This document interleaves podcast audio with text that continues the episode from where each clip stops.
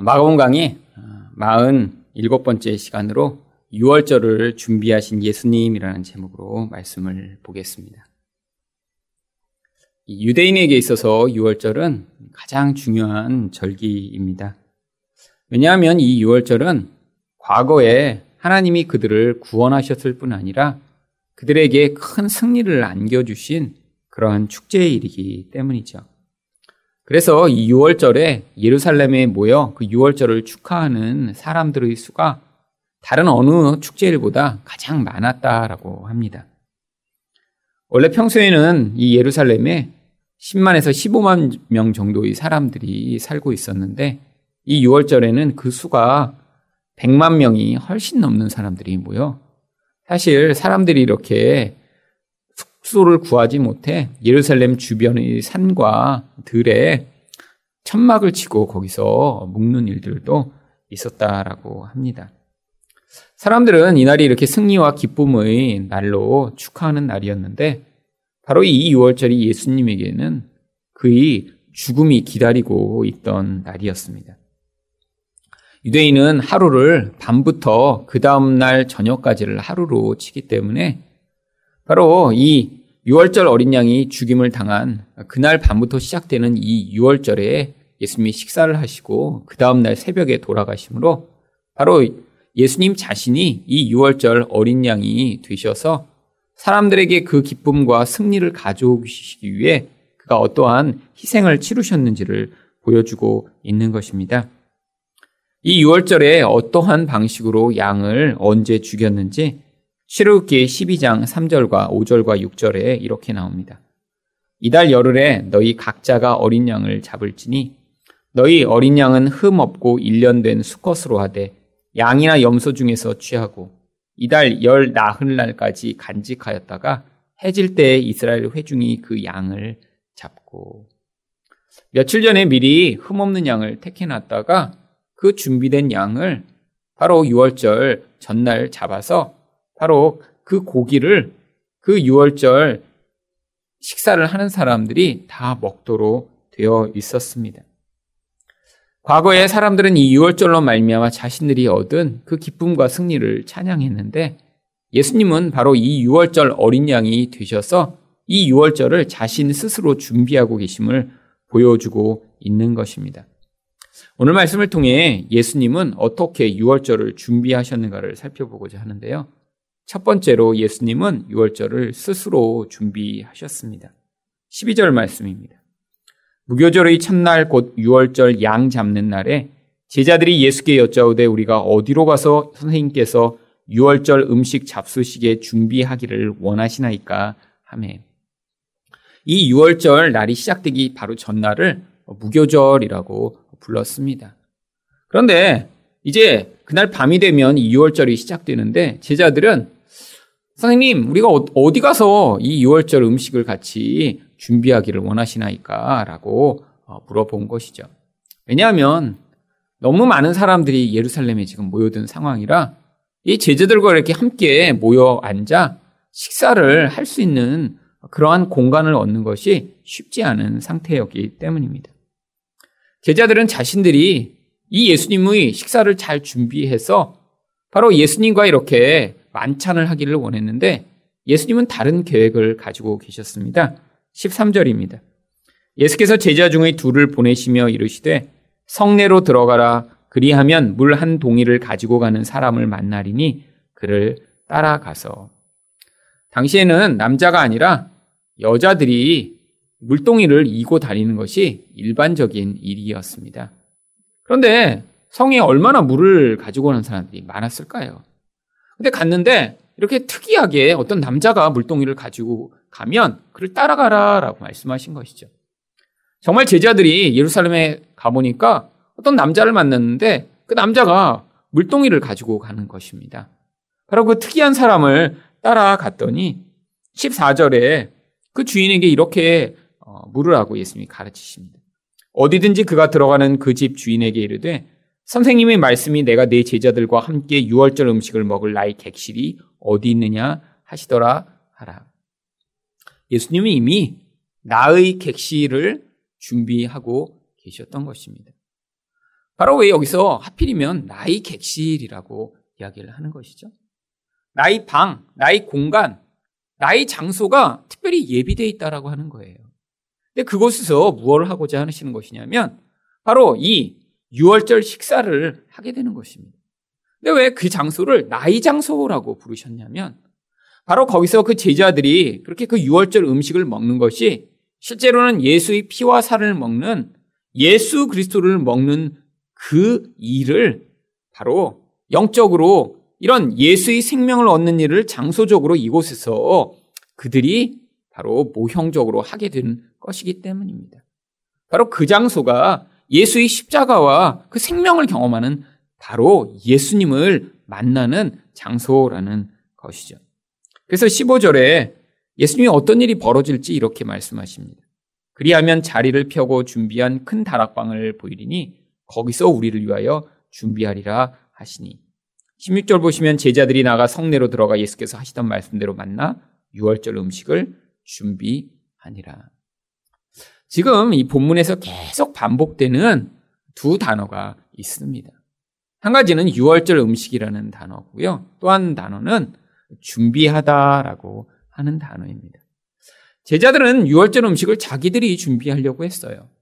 그런데 예수님이 자기 방을 준비하신 다음에 바로 자신이 그 모든 6월절 음식과 모든 것들을 준비하셨음을 지금 말씀하고 있는 것입니다. 정말 제자들은 예수님의 말씀대로 따라갔더니 예수님이 준비하신 그 6월절 장소를 만나게 되고요. 바로 그곳에서 이 6월절 식사를 같이 하게 됩니다. 이 6월절 음식이 무엇인가요? 실제로는 예수님의 생명을 이야기하는 것이죠. 근데 그 생명을 얻게 되는 바로 그것도 하나님이 준비하시는 것이며 또한 그 모든 것을 바로 하나님의 준비하래 우리는 그 은혜를 누리는 자들임을 보여주고 있는 것입니다. 여러분, 구원은 인간이 참여할 수 있는 영역이 하나도 없는 것입니다. 구원이란 무엇이죠? 죽어버린 우리 영혼이 하나님의 생명으로 살아나게 되는 것이 구원입니다. 근데 인간은 자기 영혼의 그 죽어버린 상태에서 스스로 아무 일도 할 수 없는 존재인 거예요. 그런데 하나님이 우리를 살려주시기 위해 바로 그 생명의 양식을 준비하시고 바로 그 생명의 양식을 주, 준비한 그곳으로 우리를 초대하셔서 우리에게 그 생명을 주기심, 주고 계심을 바로 이 장면을 통해 우리에게 가르치시고자 하는 것입니다. 하나님이 이렇게 준비하신 그 생명을 얻는 일에 우리는 동참하고 함께 하기만 하면 바로 그 죽었던 영이 거기서 소송하며 하나님으로 말미암아 새롭게 될 수 있는 것이죠. 두 번째로 예수님은 어떻게 유월절을 준비하셨나요? 제자의 배신을 감당하셨습니다. 17절과 18절 말씀을 보겠습니다. 저물매 그 열두를 데리시고 가서 다 앉아 먹을 때 예수께서 이르시되 내가 진실로 너희에게 이르노니 너희 중에 한 사람 곧 나와 함께 먹는 자가 나를 팔리라 하신대. 여러분 누구와 함께 식사를 한다는 것은 단순히 배고프니까 밥을 먹는 것만을 의미하는 것이 아닙니다. 바로 누구와 함께 식사를 한다는 것은 그와 형제애를 나누는 것이고요. 또한 사랑과 신뢰가 있어야 가능한 것이죠. 물론 지금은 이런 식사의 의미가 많이 이제 쇠퇴됐지만 특히 고대에는 원수와는 절대로 같이 식사하지 않았습니다. 그래서 유대인들은 이방인과 이렇게 식사하는 것에 대해서 아주 큰 금기를 가지고 있었죠. 왜? 원수된 자들과 같이 밥을 먹을 수가 없는 거예요. 밥을 먹게 되면 그 존재와는 내가 이제 형제며 신뢰를 하는 존재임을 서로 확인하는 것이거든요. 예수님과 이렇게 식사를 한다는 것, 그러니까 하나님의 잔치에 초대를 받은 것입니다. 이제 하나님의 가족이 된 거고요. 또 하나님과의 이런 사랑으로 이제 함께 할 수 있게 되었다는 것을 의미하는 것이죠. 지금도 그래서 우리가 특별한 날이 있으면 주로 모여서 무엇을 하나요? 같이 식사를 합니다. 평소와 같은 그런 식사가 아니라 좀 더 특별한 식사를 하죠. 생일인데 그냥 뭐 선물 주고 끝나나요? 꼭 먹는 게 있어야 돼요. 또 기념일에도 그냥 뭐 꽃다발 주고 끝나면 안 됩니다. 반드시 평소에 먹지 않는 식사를 해야 돼요. 그 음식이 좋아서가 아니라 그게 상대에 대한 함께함을 확인시키는 아주 중요한 그런 세레모니이기 때문이죠. 여러분 그런데 이렇게 함께한 자가 배신한다는 건 바로 그래서 더 큰 충격이며 더 큰 아픔이 되는 것입니다. 그런데 이렇게 예수와 함께하던 자가 배신할 것에 대해서 시편 41편 9절은 이미 이렇게 예언하고 있습니다. 내가 신뢰하여 내 떡을 나누어 먹던 나의 가까운 친구도 나를 대적하여 그의 발꿈치를 들었나이다. 나와 떡을 나눠 먹던 자를 뭐라고 부르죠? 내가 신뢰하는 가까운 친구라고 부릅니다. 바로 예수님은 이 가론 유다를 자기 친구로 여기셨다라는 거예요. 그런데 바로 그 가론 유다가 이렇게 예수님을 배반해 버립니다. 이게 심각한 상황이었기 때문에 제자들은 한 명씩 예수님께 19절에서 이렇게 물어봅니다. 그들이 근심하며 하나씩 하나씩 나는 아니지요 하고 말하기 시작하니. 여러분, 이 제자들이 왜 이렇게 한 명씩 예수님께 물어본 것일까요? 이렇게 최악의 사람, 도대체 용납할 수 없는 사람이 되는 것은 피하고 싶었기 때문이죠. 근데 바로 이런 제자들이 바로 이 예수님과 마지막 만찬을 하는 이 자리에서까지 서로 자리를 가지고 싸우던 사람들입니다. 그러니까 이들 안에 있던 가장 큰 열망은 무엇이죠? 가장 높은 자리에 서게 되는 거예요. 가장 큰 두려움은 무엇이죠? 이렇게 예수님을 따라다니다가 예수님을 배반해서 가장 나쁜 배신자라는 낙인이 찍히는 거예요. 여러분, 이 제자들은 지금 철저히 예수님에 대해서 사랑과 신뢰의 관계로 관계를 맺고 있는 게 아니라 자기 욕망과 두려움에 따라 지금 관계를 맺고 있는 것입니다. 예수님을 진짜 따라다니는 이유가 그 예수님의 은혜와 사랑과 그 복음에 감동하여 예수님을 따른 게 아니라 예수님을 통해서 얻어내고자 하는 그 높은 자리가 그렇게 사모됐기 때문에 열심히 따랐던 것이고요. 또 이 장면에서 나오듯이 혹시 자신들이 어, 배신자야? 라는 이런 아주 사회적으로 매장당하는 평판을 얻을까봐 그게 너무 두려워서 난 아니죠? 난 아니죠? 그런 예수님께 묻는 배경 안에 나는 절대 아니에요, 예수님. 나는 그런 수치스러운 악한 짓을 할 수가 없습니다라고 자기를 그런 나쁜 사람의 평판을 받지 않으려고 지금 예수님 앞에 반응하고 있는 것입니다. 여러분, 당시 사회에서 가장 악한 일은 사람을 죽인 것보다 사실 이런 수치스러운 짓을 한 사람이에요. 명예가 중요한 사회였거든요.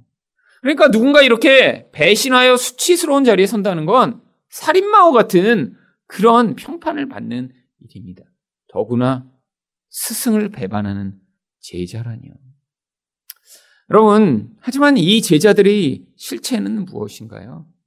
지금 진짜 예수와 신뢰의 관계로 맺어진 그런 관계가 아니라 자기 중심적 욕구와 두려움 때문에 예수와 관계를 맺고 있는 자기 중심적 관계의 모습을 이 안에서 드러내고 있는 것입니다.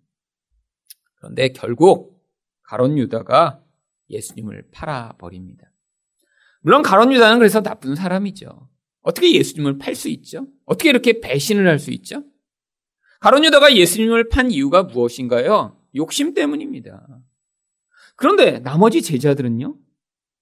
나머지 제자들은 그러면 예수님을 신실하게 끝까지 따랐나요? 마가복음 14장 31절에 베드로가 무엇이라고 얘기합니까? 베드로가 힘있게 말하되 내가 주와 함께 죽을지언정 주를 부인하지 않겠나이다 하고 모든 제자도 이와 같이 말하니라. 근데 바로 몇 절 후인 마가복음 14장 50절에 보시면 제자들이 다 예수를 버리고 도망하니라. 가론 유다는 욕심 때문에 예수님을 배반했는데 다른 모든 제자들은 두려움 때문에 예수님을 배반해 버립니다. 여러분 똑같은 거예요.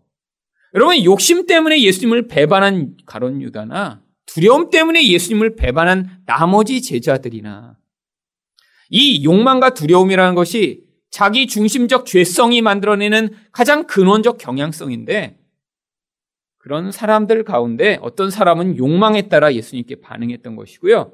나머지 제자들은 두려움에 따라 예수님께 반응했던 것이죠. 그럼 그게 바로 우리의 모습입니다. 여러분, 우리가 정말로 하나님과 그런 신뢰와 인격의 관계 안에서 관계를 맺고 있나요? 아니면 어떤 차원에서 더 깊이 가보면 어느 한편은 아, 그 예수님의 사랑 때문에 내가 예수님과 관계를 맺고 있다고 하는데 또 어느 한편에서는 나에게 이익이 돌아오니까 또 내가 그 예수님으로 말미암아 나의 어떤 두려움을 피하고자 예수님께 반응하고 있다면 이런 관계 또한 얼마든지 상황이 바뀌면 변질될 우려가 많다라고 하는 것입니다. 여러분, 우리 관계는 이렇게 나 중심적인 욕구에서부터 출발해서 하나님과 관계를 맺을 수 없습니다. 이런 관계는 상황에 따라 계속 요동하게 되어 있어요. 예수를 믿다 많은 사람들이 예수 때문에 실망한다고 합니다. 신앙이 굉장히 좌절을 경험해요. 근데 그게 다 자기 욕구에서부터 시작된 경우가 굉장히 많아요. 물론 예수님이랑 지금 우리는 이렇게 일대일의 관계를 맺을 수 없습니다. 교회라는 공동체를 통해 관계를 맺고요. 또 그렇게 예수를 믿는 사람들과 관계를 맺으며 그 안에서 신앙생활을 하게 돼요. 근데 많은 사람들이 교회를 다니다 실망합니다. 낙심합니다. 근데 그 중심 안에 무엇이냐면 이런 예수님의 제자들과 같은 자기 중심적 죄성이 만들어내는 그런 경향성이 그렇게 반응하게 자꾸 만드는 거예요. 왜 사람들이 어떤 일에 실망하죠? 그럼 바로 자기 욕구가 채워지지 않아서 그렇습니다. 왜 사람들이 이렇게 교회 때문에 마음이 상했다라고 하나요?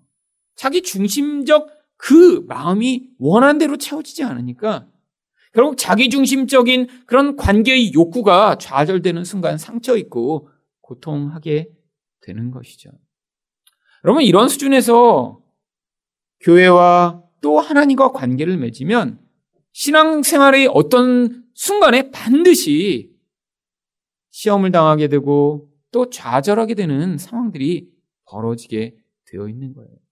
마치 제자들이 예수님을 다 버리고 도망했듯이요. 그래서 예수님이 20절에 가론 유다야 이렇게 말씀 안 하시고요. 바로 20절에 이렇게 말씀하십니다.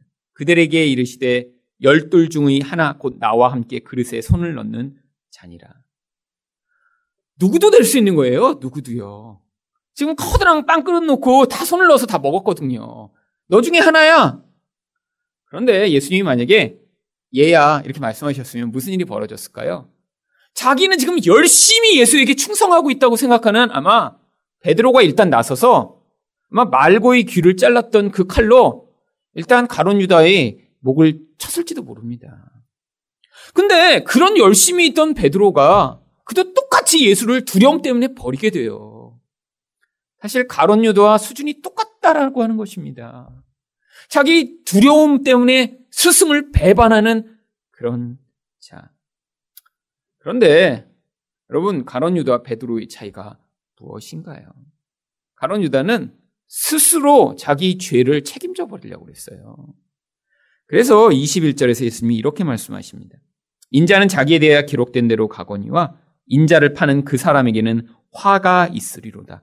그 사람은 차라리 나지 아니하였더라면 자기에게 좋을 뻔 하였느니라 하시니라. 여러분 가론 유다는 이렇게 죄를 짓고 회개할 그런 기회조차 갖지 못한 것일까요? 여러분 이 가론 유다에게도 회개의 기회가 있었습니다. 하지만 그 사람의 그 깊은 악과 그 예수의 은혜를 받아들이려고 하지 않는 그 교만함, 그리고 자기 죄에 대해 스스로 해결하려고 하는 이 무서운 자기 의적 죄악이 예수 앞에 나오지 못하게 만들고 스스로 목숨을 끊게 만든 것입니다. 여러분, 이게 바로 수치를 해결하는 바로 명예와 수치를 중요시하는 문화에서 사람들이 자기 수치를 스스로 해결하는 방법이었어요. 여러분, 이런 식으로 수치를 해결하는 사람이 많이 살고 있는 나라가 있었습니다. 바로 일본이죠. 여러분, 일본도 명예와 수치가 아주 중요한 나라였습니다. 그래서 수치스럽게 되면 사람들이 어떻게 했나요? 할복이라는 걸 했어요. 자기 배를 스스로 가른 뒤에 스스로 죽는 것입니다. 왜요? 내 수치는 내가 죽음으로 해결한다는 거예요. 근데 이거를 하나님은 가장 무서운 죄악이라고 여기시는 거예요. 여러분 똑같은 죄입니다. 욕망 때문에 예수를 배신하나 두려움 때문에 배신하나 똑같은 죄인데 거기에서 베드로는 어떻게 반응합니까? 예수의 은혜를 붙들어요. 나는 할 수 없습니다. 나는 사랑할 수 없습니다. 예수님 아시죠? 여러분, 지금 우리에게 예수가 요구하시는 거예요. 우리도 욕망 때문에, 우리 두려움 때문에 예수님과 이렇게 일관되고 온전한 관계를 맺지 못할 때가 많아요. 그래서 낙심하기도 합니다. 우리 인생을 돌아보세요. 내가 원하는 게 주어지지 않아서 얼마나 우리가 낙심한 적이 많았나요? 내가 두려워하는 일 때문에 예수를 담대하게 증거하고 드러내지 못하고 거기서 얼마나 비겁하게 반응한 적이 많이 있었나요? 그런데 그런 자기 자신을 예수 앞에 내어놓으며 예수님 저는 원래 이런 자입니다. 그래서 오늘도 은혜가 필요합니다. 예수님 저도 사랑하고 싶고 온전하고 싶은데 그것이 불가능합니다라고 예수께 손을 내밀어 우리를 향해 이미 내밀고 계신 그 손을 붙잡는 자에게는 그 은혜가 임하여 그를 그 죽음으로부터 살려내시는 거예요. 그런데 내 스스로 해결하겠다. 내 수치는 내가 해결하겠다라고 반응하는 이런 가론 유도와 같은 자, 스스로 하나님 노릇하려고 하는 자에게는 절대로 은혜가 임할 수 없는 것입니다. 마지막으로 예수님은 어떻게 유월절을 준비하셨나요? 자기 자신을 우리들을 위해 주셨습니다. 22절 말씀입니다. 그들이 먹을 때 예수께서 떡을 가지사 축사하시고 떼어 제자들에게 주시며 이르시되 받으라 이것은 내 몸이니라 하시고 원래 이 6월절 식사를 할 때 사람들과 무교병을 나누어 먹게 되어 있었습니다. 그런데 그냥 먹는 게 아니라 이것도 다 의식이 있었어요. 그래서 이 공동체의 대표나 아니면 가장이 떡을 이제 든 다음에 하늘로 높이 들고 원래 찬양을 드리도록 되어 있습니다. 다음과 같이 이런 찬양을 했다고 그래요. 떡을 이렇게 가족 앞에 든 다음에 땅으로부터 떡을 나오게 하시는 오 우리 주 하나님 우주의 왕이시여 당신을 찬양하나이다. 이런 기도를 낭송한 다음에 떡을 떼서 사람들과 나누어 먹는 것입니다. 그런데 예수님이 바로 거기에 새로운 의미를 부여하신 거예요. 하나님이 우리에게 떡을 주신다라고 고백하며 그 떡을 뗐는데 바로 그 떡이 무엇이라고요? 예? 그 떡이 내 몸이라고요. 결국 우리에게 이렇게 생명을 주는 진짜 생명은 예수로부터 나온다라는 것을 말씀해 주신 것입니다. 눈으로 볼 때 우리가 땅에서 나오는 곡식을 먹어 사는 것처럼 사람들이 생각하지만 진짜 생명은 거기에게 있는 게 아니라는 거예요. 우리가 살아가는 진짜 생명은 예수의 몸이 부서지며 그 몸을 우리가 나누어 먹을 때 얻게 된다는 것입니다.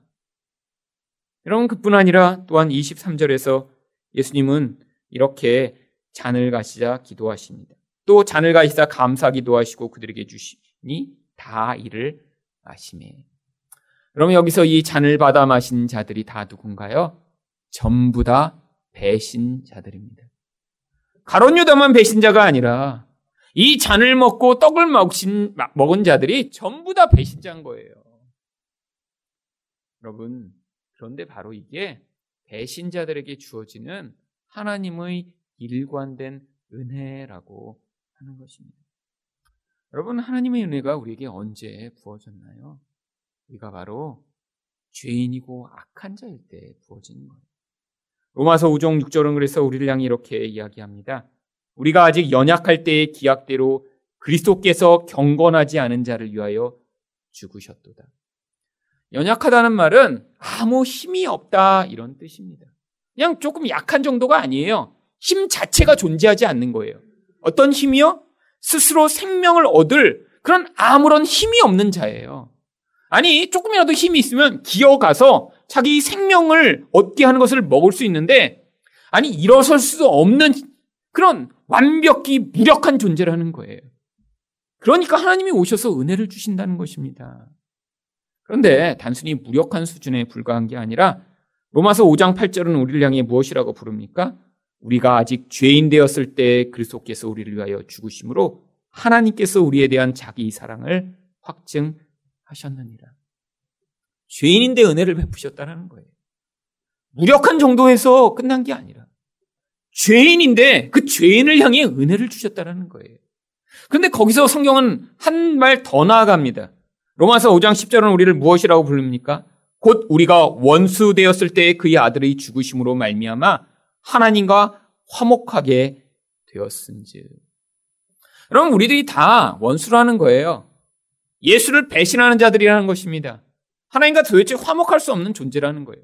그래서 예수님이 우리를 위해 깨어지시고 부서지셔서 그 생명이 우리에게 주어진 것입니다. 여러분, 하나님은 우리에게 구원에 어떤 것도 요구하시지 않아요. 그냥 하나님이 이루신 이 구원을 받아들이기를 원하십니다. 하나님이 이루신 이 구원을 받아들이지 못하면 가론 유도와 같은 그런 행위를 하게 돼 있어요. 내가 어떤 종교적 행위를 잘 못한다고 위축되고 죄책감을 느끼고 부끄러움을 느끼는 것입니다. 그런데 또 이런 사람의 특징이 있습니다. 자기가 조금만 종교 행위를 하면 그 하는 종교 행위로 다른 사람을 깔보기 시작합니다. 그래서 자기 자신을 내가 하는 행위로 말미암아 계속 평가하면서 나는 이렇게 하는데 다른 사람은 이렇게 하지 못하네라고 평가할 뿐 아니라 하나님 앞에서는 계속 또 부끄러운 거예요. 여러분, 근데 우리에게 그냥 은혜를 받기를 원하십니다. 우리는 불가능한 자이고, 우리는 죄인이고, 하나님이 원수된 자이기 때문에 예수의 생명이 우리에게 부어져서 그 생명으로 말미암지 않고는 살 수 없다는 것을 우리가 그냥 받아들이고 그 무력함 가운데 부어지는 은혜에 반응하는 자가 되기를 하나님은 원하시는 것이죠. 그래서 24절과 25절에서 바로 새 언약에 대해서 이렇게 말씀하십니다. 이르시되 이것은 많은 사람을 위하여 흘리는 나의 피, 곧 언약의 피니라. 진실로 너희에게 이르노니 내가 포도나무에서 난 것을 하나님 나라에서 새 것으로 마시는 날까지 다시 마시지 아니하리라. 여러분 구약에 이스라엘 백성들이 하나님과 언약을 맺었는데 이스라엘 백성은 열심히 그 언약을 지키겠다고 약속을 했지만 다 실패해 버리고 말았습니다. 하나님이 아시고 언약을 주, 맺으신 거예요. 율법을 인간은 지킬 수 없다라는 걸 아시고 그것을 깨달아 바로 예수와 맺는 이 새 언약을 받아들이도록 이 구약의 긴 기간 동안 이스라엘 백성들을 집단적으로 바로 이런 언약을 지키는 것이 불가능함을 증명하는 목적으로 사용하신 것입니다. 이제 그래서 새 언약을 맺으신다는 거예요. 바로 이 예수의 흘린 피로 말미암아 우리 안에 성령을 주심으로 말미암아 우리 삶 가운데 이 생명이 만들어내는 결과가 문득문득 튀어나올 수 있도록 만드신다는 거예요. 그래서 우리 안에서 이렇게 하나님이 요구하시는 그 생명의 행위들이 나올 때마다 우리는 놀라야 합니다. 너무 당연하게 아, 내가 이렇게 그래도 괜찮은 존재네? 라고 생각하면 안 되는 거예요, 이제는. 근데 문득 이렇게 튀어나오면서도 자기 스스로로 혼동이 오는 거죠.